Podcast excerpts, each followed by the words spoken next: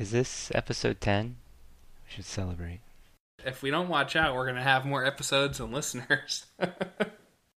Is that going to be our outtake or the title for the podcast?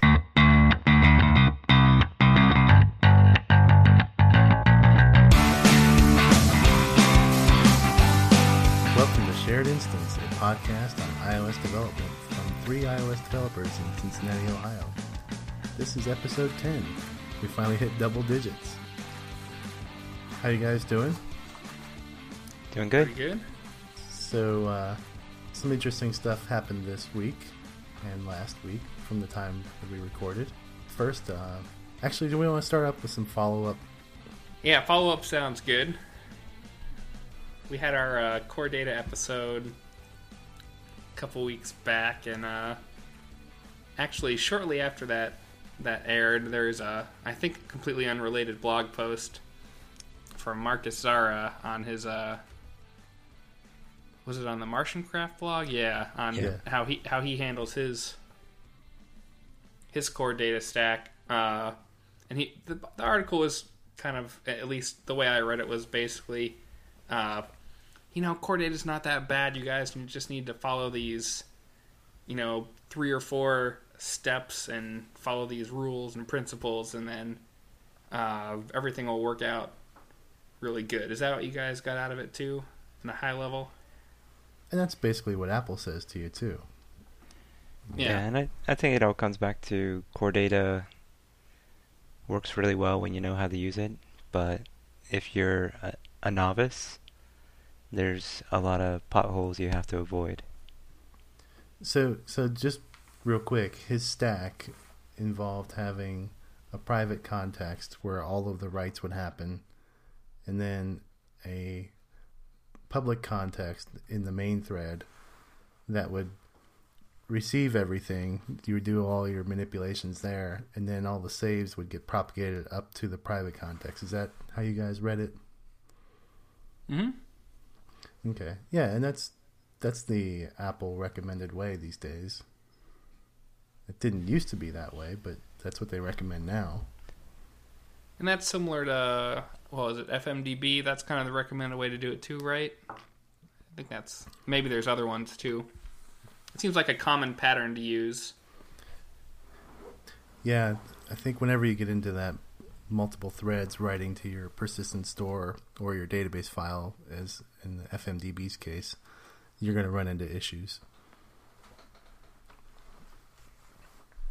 Yeah, well, well, I think at least to me, what this blog post kind of highlighted was uh, that you really have to have a specific strategy like this, or maybe uh some other strategy, uh, if you want to, you know, have mostly bug-free core data, and maybe that says there's a problem with with the API if you have to be so stringent about using it in a specific way. I don't know. What do you guys think? I don't feel there's an inherent problem with chainsaws. You just don't want to put it out against your foot when you're pushing the button. Probably mixing some metaphors there. But That's fair, but like core data is supposed to be like a, a very high level um, API, and having to kind of use it like you do, it just seems like the opposite of that goal. Yeah, it's definitely an abstraction, and it it's a high level abstraction, and there are some leakages. That being the thread model issues. So yeah, like Uh, everything that's high level, it's got its issues. And I, I think it's definitely non-trivial, and I, I think the articles like this kind of highlight that fact that you know this is not something that an entry-level programmer could come in picking up iOS could figure out and do on their own. You know they really need the guidance. And there's also a decent amount of boilerplate code that comes along with core data too. Yeah, If you're setting up this in every single project, you know, you might as well turn this into a framework on top of core data, in which people have done, uh, some successfully and some less so. Yeah. At this point, I like the convenience of Magical Record, but I wouldn't recommend it to any project starting out, just for its flaws and potential uh, lack of maintenance going on.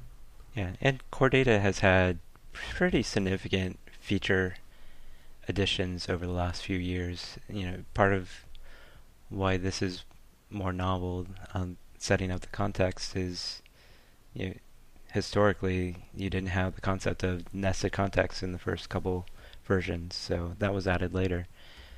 And other features like batch updates and, and such have been added over time, so Magical Record and hasn't really been keeping up with those changes as far as I can tell. Um, they do updates, but I don't think it's getting quite the attention that it needs to, to stay current. And you know, maybe the active record model isn't isn't the perfect fit for everyone.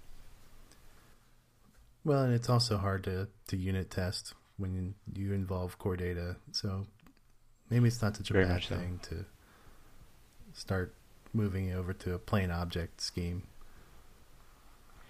Yeah, I I think you know my opinion's always been if you know core data really well, then use it.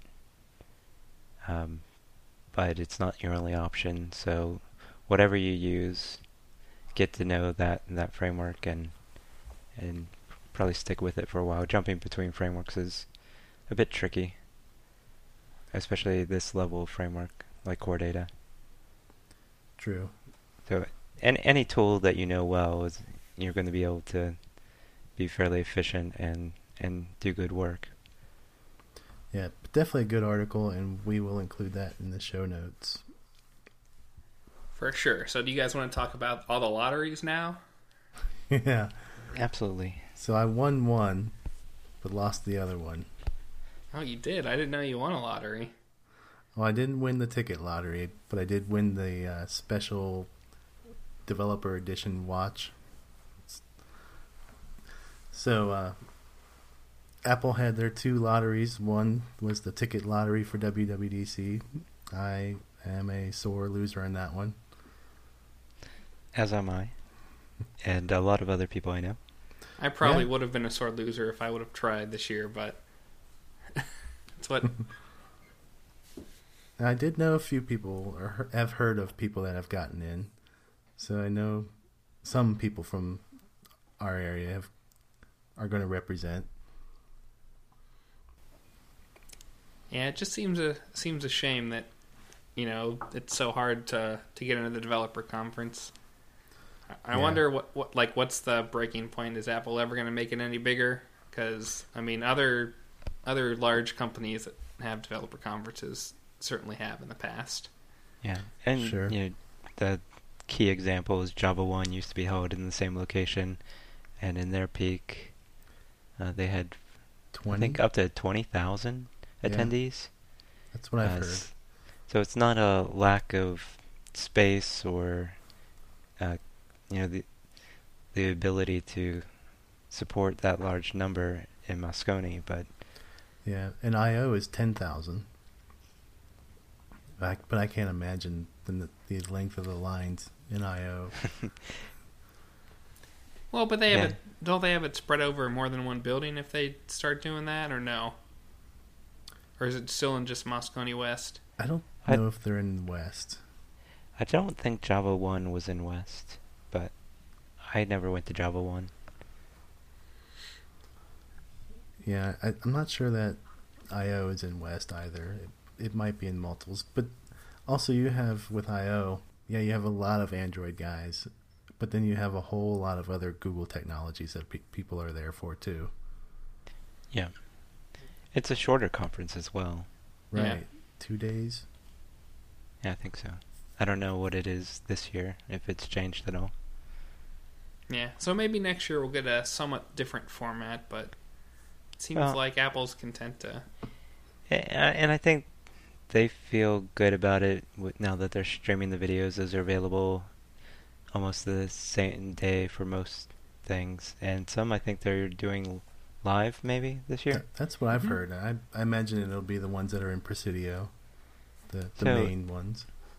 In some ways, it's more convenient to stay home and watch the videos that you want to watch when you want to watch them Yeah. on you know what you really miss out on are the the opportunities to network with p- 5,000 plus of your peers and the events and lunchtime events that don't get recorded. And the labs. And the labs, yeah, Yeah. the labs are definitely, uh, you know, if you have the opportunity to go to a lab, highly recommend it. Yeah, I remember the first my first dub dub. I went to uh, the Apple uh, user interface, like the user desi- design lab, where they had like Apple UI designers kind of do a review of your app and give you some suggestions. And we've actually like implemented like most of the suggestions that were there, and I think our apps look a lot better for it. Yeah, and this is the one time a year that Apple lets out their engineers and marketing team to talk one on one with developers. And, you know, if you have a problem with core data, you can sit down with engineers that work on core data and work through your issues. So that's that's a priceless opportunity, and it's worth the price of the ticket. Definitely, but how now the interface labs aren't they about a half an hour long? You can always do multiple sessions. Yeah, I you forget just how long, but Not the interface labs. They were last year. They were doing one per company, they? I believe. And they those were some of the highest demand and you know highest um, queues, I guess, Yeah, to definitely. get in. We should have a topic in a later episode about uh, what to do when you're at Dub Dub and how to survive. Uh, Yeah, I, Definitely, one of the things is getting to the line, getting in line early for an interface lab. That certainly helps. Uh, but the other labs are, I mean, really useful too. There's all kinds of knowledgeable Apple engineers, and like whenever I've been, the lines have not been horrifically long for those. So if you have any kind of question or need some help on something, I mean, it's really it's a really good resource if you if you have a ticket. yeah, and I think uh, was it the three of us a couple years ago when collection views were announced, we kind of went back to the hotel and started playing around with it and scheduled a lab the next day to sit down with the engineers to work through it. Um, that was that was a good experience and Yeah, I remember we were doing something just a little bit off with registering classes and nibs, or Yeah. Well, our problem together. was we were trying to use Interface Builder because yeah. that was what was showed shown in the demo, and the engineers don't use Interface Builder, at least the one that that we talked to in the lab. So his answer was, "Don't do it this way. Yeah. do it in code." I think that same year I also had like a like a horrible UX bug that I that I went and discussed basically with the control center swiping up interfering with my app. Yep. And I the guy I talked to was was really nice. He doesn't work for Apple anymore, uh, Andy Machuzak. So shout Hmm. out to him. Um, but uh, eventually they essentially put in a fix for it. They kind of made you have to swipe twice to to bring it up in certain scenarios that that you could control. Um, otherwise, like my whole business could have been down the tubes because you couldn't like actually play the app anymore. so very useful. I'm I'm sure I wasn't the only one who complained. I think he'd mentioned other people had already come and talked to him about it, but Yeah. So the other lottery, Apple, was it yesterday? Sent out a email to certain people. I guess they said it was random, or it seemed pretty wa- random from the people I've heard who have gotten it and not gotten it. I think it went to team agents, if I'm not mistaken. At least, um, I, I think that's what happened with the invite to go to their labs to actually test on real watches. I it seems like this went to the same audience. okay, that would make sense. Hmm. But it was for a lottery again to be able to buy a aluminum Apple Watch with a light blue band, the 42 millimeter size, and have it ship on the 28th. So that's uh that's pretty good compared to what a lot of other people's ship dates would be. Yeah, and I think we've learned that ship dates aren't all that reliable. So some people got good news this week that watches they were expecting to come in June. Uh, some of them already have ship notices and will receive them tomorrow or soon after. Uh, so for for that group, they've got happy news this week. Then I'm in the camp of getting a ship date of April 24th, but mine actually hasn't shipped yet, so I think I picked a popular version and it's it's getting uh, pushed out a bit. Mm. Which color did you pick? Which one? The space gray. Ah, Well, not, I was kind of bummed about, about the whole thing because I I originally ordered the uh, the blue aluminum sports watch. I thought I was going to be somewhat unique, you know. now Uh, there's but going to of- be a lot of of guys course- at Dub Dub. Yeah, everyone at Dub Dub's going to have that watch. It's a shame. Well, I kind of feel like Apple realized that they didn't sell enough of those, and they're like, "Oh crap! How do we get rid of this inventory?" Oh, I know. Let's let's make it sound like a special for developers, uh, Yep. and we'll be able to clear it out. So I was going to be a special snowflake, but now nothing. I'm going to be like everyone else. You're just a snowflake in a blue snowstorm. Yeah, But I I- just I did tell myself I didn't order the the watch on the opening night, but I told myself if I got selected for that drawing, then I would order it. And so about seven thirty this evening, that I got a little email. It said, oh "Hey, man, there you are." So now I have to you're gonna learn how to wear a watch again. wow. I'm surprised you were very anti Apple Watch. Did any of first you? Yeah, I was, I'm still very cautious, and even after I pushed that submit button, I said, "What did I just do?" Did any of you go to the Apple Store and try them on? I did. There are some not. there's some differences from what I expected with the bands, and the watch itself seemed pretty cool. I, I gotta wear it and have a usable version before I can form much more of an opinion. But Yeah, so the store versions aren't they running some kind of demo loop or something? Well, there's there's two displays. There's one with the watch actual watches, and you can do a try on. Except for the the gold edition, I don't think you can try those on. Um, at least and in our they, Apple Store, we're not cool enough. And then they have a few mounted displays Mm-hmm. that, in theory, are running the real software. The ones I saw, they were under glass though. You couldn't touch those. If you ask, you are supposed to make an appointment, but I think you can walk in there and make an appointment. Depending on No, how at crowded this it point. is. Yeah. Mm-hmm.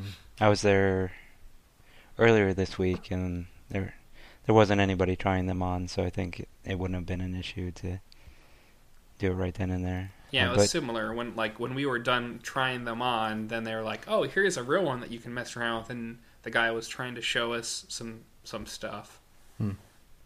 Uh, but they have like legit like real Apple watches that you could try on. Although by the time this podcast has aired, everyone will be able to try them on. But Yeah. they definitely would let you use a real Apple Watch. You just couldn't put it on, and there's a little like iPad iPad app that came along with it that kind of gave you more information about whatever screen you're on and what you could do.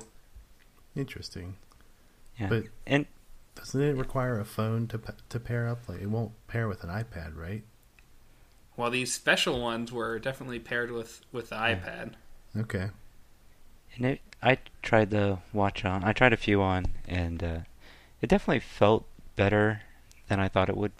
I thought it was going to be clunky and and and just feel awkward, um, but it wasn't too bad. It wasn't as thick as I thought it was going to be, and d- didn't feel that heavy. So Are you talking about the fluoroelastomer bands, Alex, or other ones? Can you say that What? three times fast?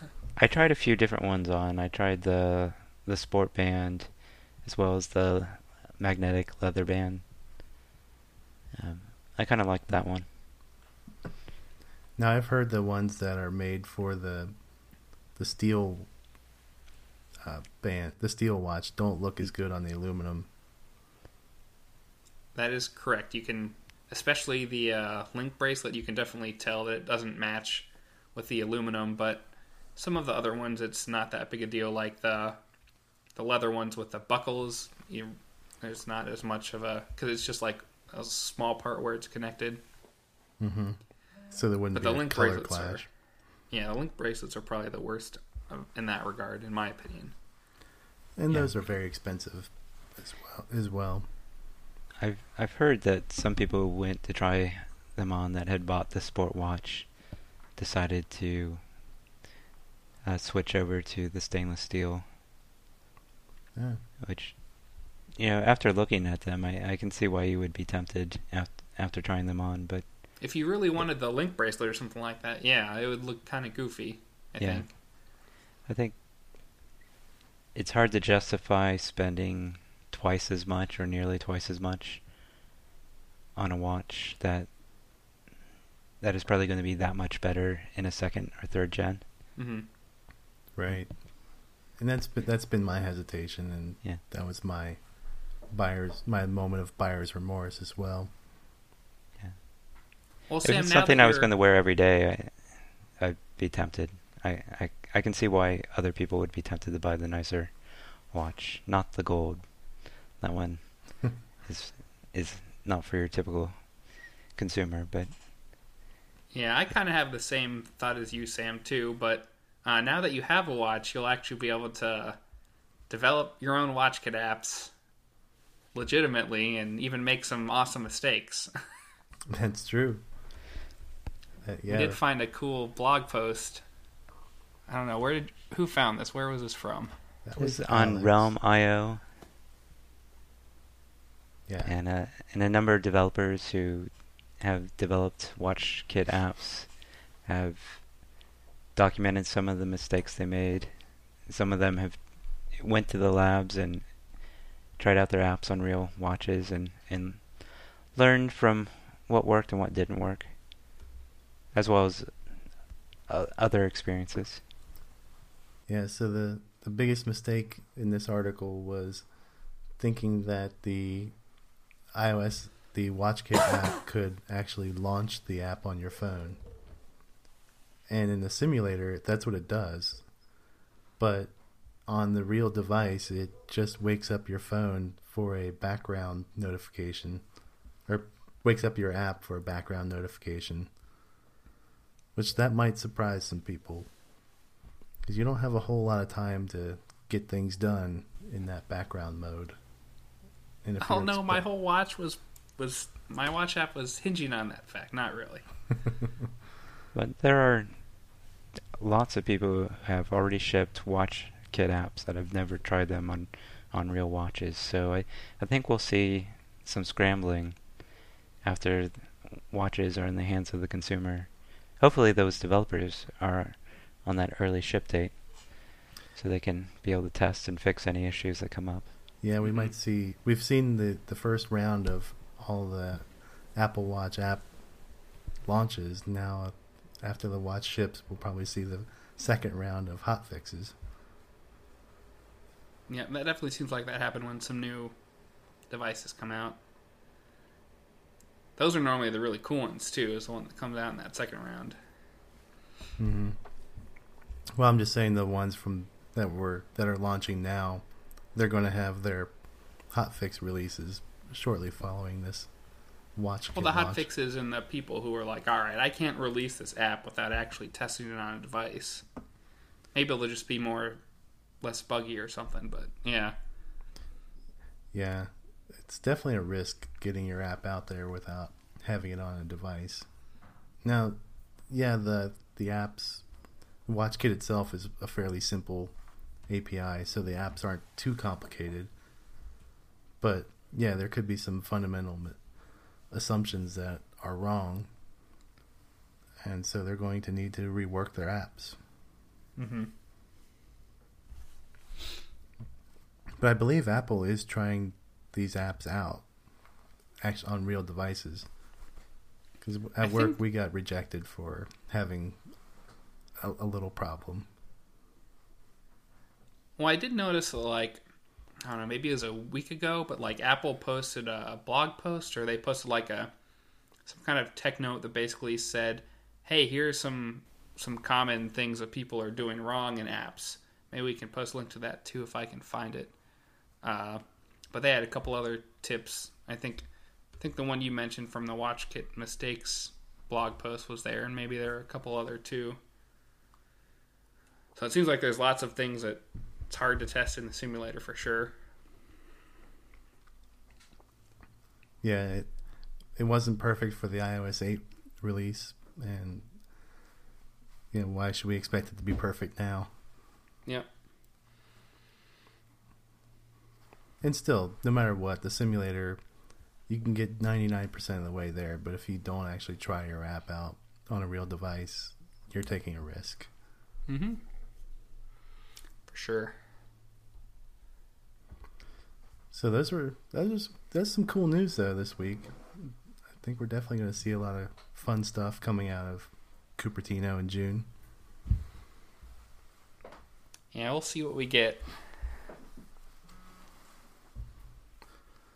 So uh, we also saw a couple new interesting releases this week. Uh, PaintCode has a new version out, version 2.3. So for those that aren't familiar with PaintCode, why would I why would I be interested? So PaintCode is a drawing app, but instead of outputting an SVG or some proprietary graphics format, it'll actually output uh, drawing code, Objective Although C it can, code. it can do PNG exports. Now it can, yeah, and even animations as well. And also, it looked like it had something to do keyframe animations that would be helpful for the watch. Mm-hmm. Yeah, so if you're needing graphics and don't want to figure out how to do it in code with core graphics, you can basically draw like a, like you would with any vector drawing program, and it'll generate your core graphics code for you. Yeah, and I don't know if it was added in 2.3 or if maybe it started in 2, because in my version's only version 1. But it can do SVG imports as well, and even recognize certain shapes like stars and squares. And and a lot of the new features in 2.3 are about interoperability with other programs through SVG, um, PDF, Illustrator, EPS. Um, you know, makes it a lot easier to go from from another drawing program or working with an artist and bringing it into PaintCode. There's even support for PSD files, so that's very It's- handy. I've bought Paint Code in the past. Uh, I've used it a little bit, um, but it's definitely a much more mature product now. Yeah, uh, unfortunately, I don't have a whole lot of opportunity in my day job to do uh, very custom UI. It's usually fairly stock things, maybe with some graphics thrown in on top here and there. But this would really be helpful if I did have a good requirement like that. In my own apps, I'd like to move to something like that too. Yeah, I mean for, I mean how much is it? Ninety-nine dollars. Yeah, for a hundred bucks, it'll save you probably a bunch of hours if you're trying to do some manual drawing code. So, seems like it'll pay for itself real quick as soon as you start hopping into that draw rect method. Yeah, it's definitely something that'll pay for itself if you bill by the hour. And maybe you can get your manager to buy it too.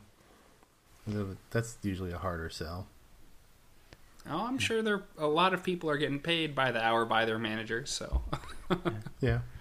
And tools like Sketch are hundred dollars, and Photoshop nowadays is I think somewhere around fifty dollars a month for the Creative Cloud.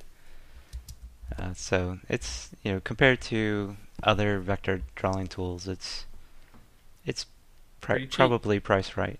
yeah, Yeah. I, I did buy that Affinity Designer that came out a few months ago.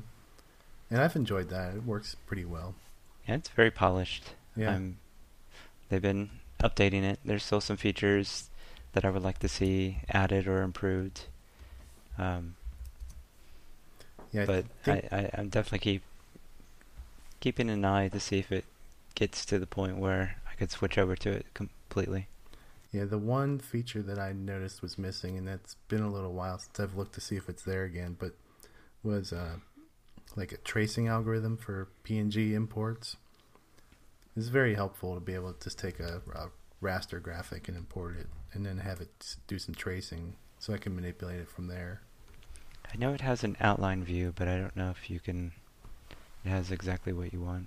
There are lots of websites where you can give it a PNG and it'll try to generate some type of vector graphics too. That might combined with the new PaintCode help out or There's actually accomplish a- your goal. There's actually an open source library that does that, and it's probably what they're using as well.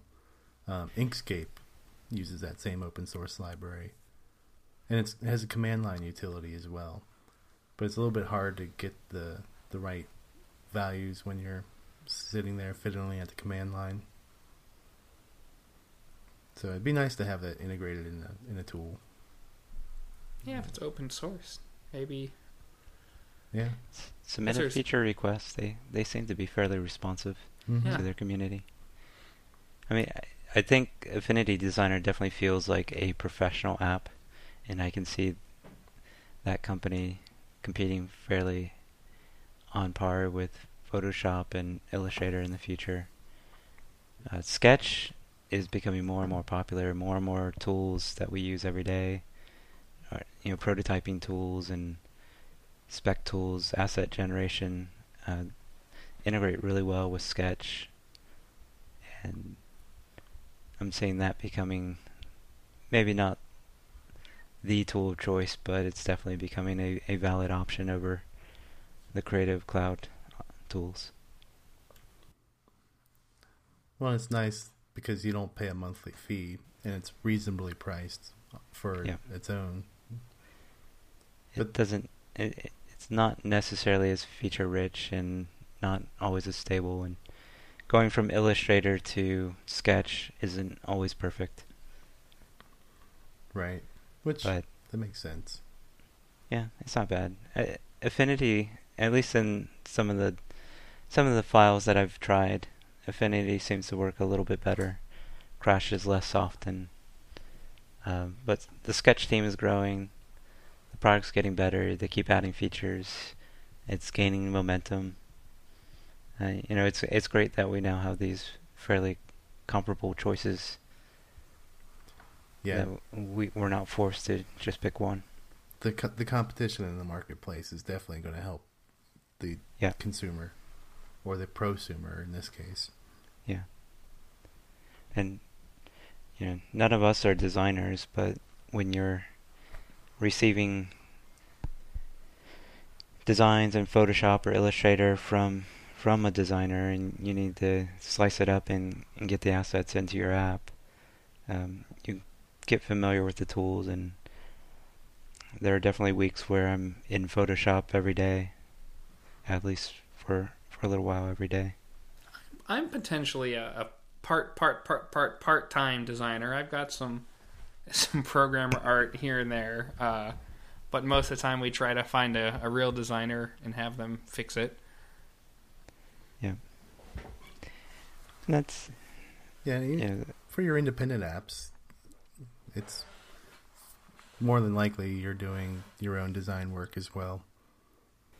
I think in general, just knowing knowing the tools the designers use makes it easier for you to work with the designer and and explain to them what they can do to make it make that collaboration work more smoothly. And you know, it can also be nice when designers learn things like Xcode and Git, so they can integrate to your workflow as well. For sure. Uh, so I was curious. Uh, we haven't done any open source pick of the weeks in a while. Does anyone have any of those? I There is one um, that I have.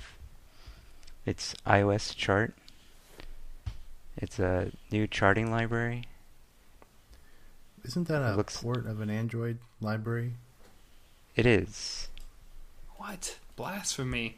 Yeah. Um, This it's stuff a should be going the other way. No, that's cool. Yeah, Yeah. So it's it's a port of the MPAndroidChart. open source project. Um, it's pretty feature rich uh, for a fairly, you know, at least from my perspective, it seems like a fairly new project, but there are a ton of options and features already built into this charting library.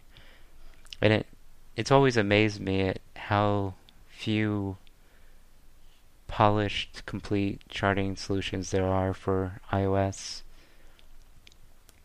But especially in the open source community, you know, I've used CorePlot quite a bit in the past, but that's that's got a lot of legacy to it. It's you know designed to work with Mac as well as iOS, so there there's some pro there, and it, it's got tons of features, but its API is a little little dated. Uh, they keep supporting it and updating it.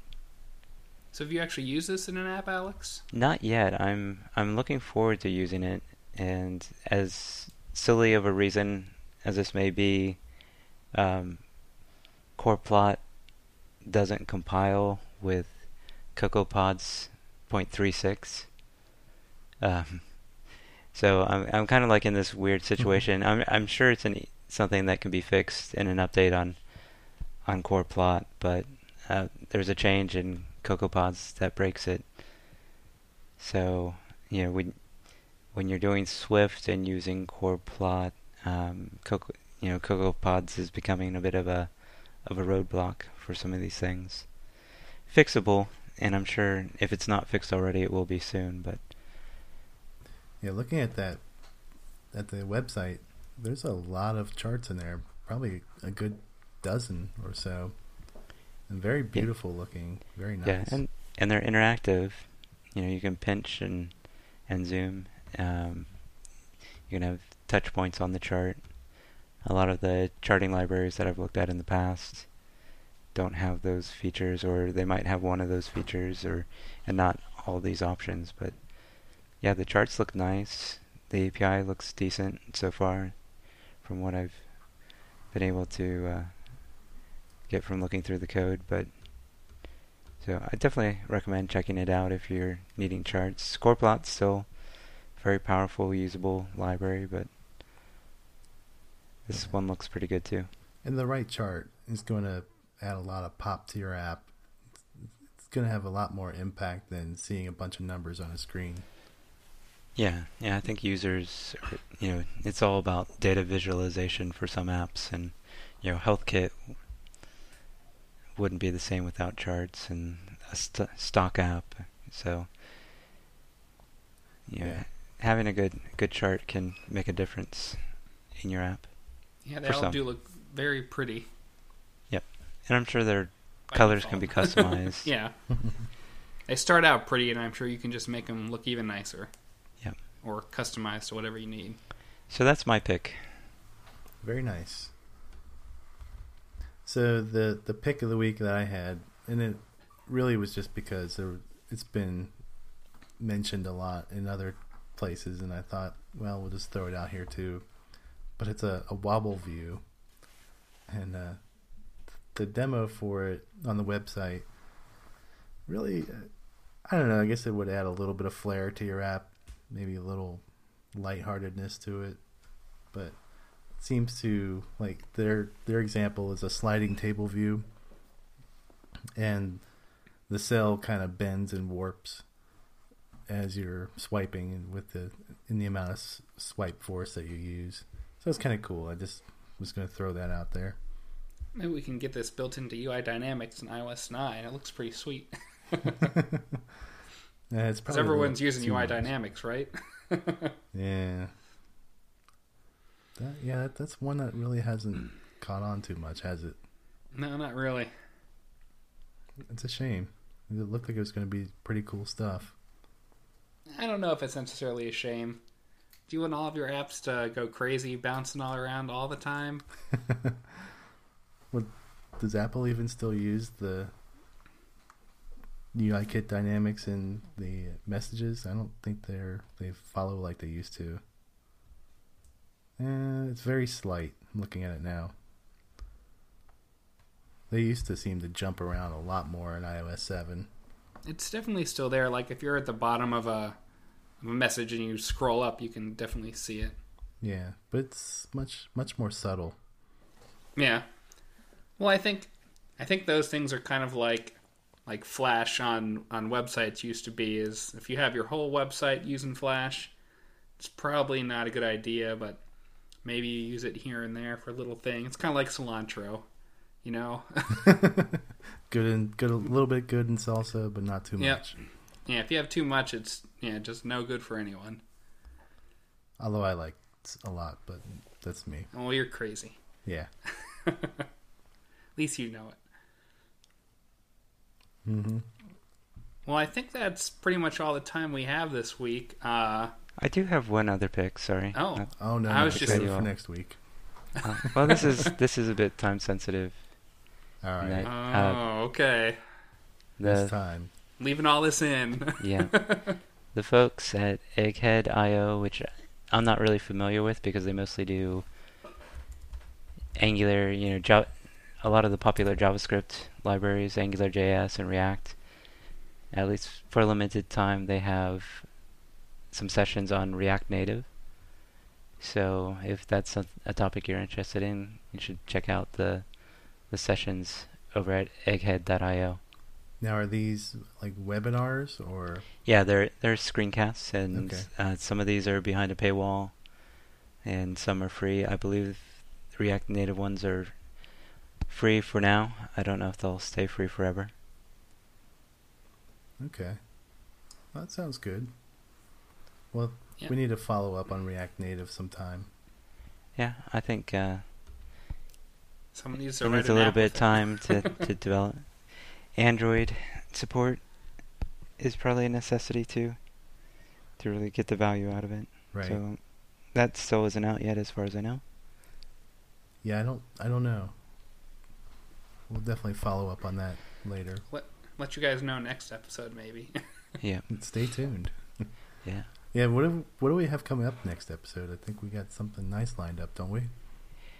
Yeah, uh, timing lines works out. Um, Charles Perry should be joining us for a future episode to talk about the release notes conference coming up later this year. And that sounds good. We- We seem to be turning into the conference podcast,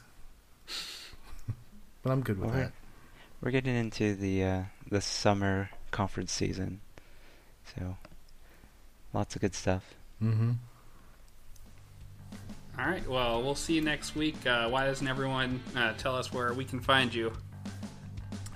All right, I'm Sandquarter on Twitter. I'm AJ Robinson on Twitter. You can find me uh, at Alex Argo on Twitter. and the podcast is shared inst on Twitter. Also, please rate us on iTunes. Just take a little time out if you can. If you've been liking the podcast, uh, it helps other people discover us and helps our audience grow. So we're on iTunes and also Stitcher.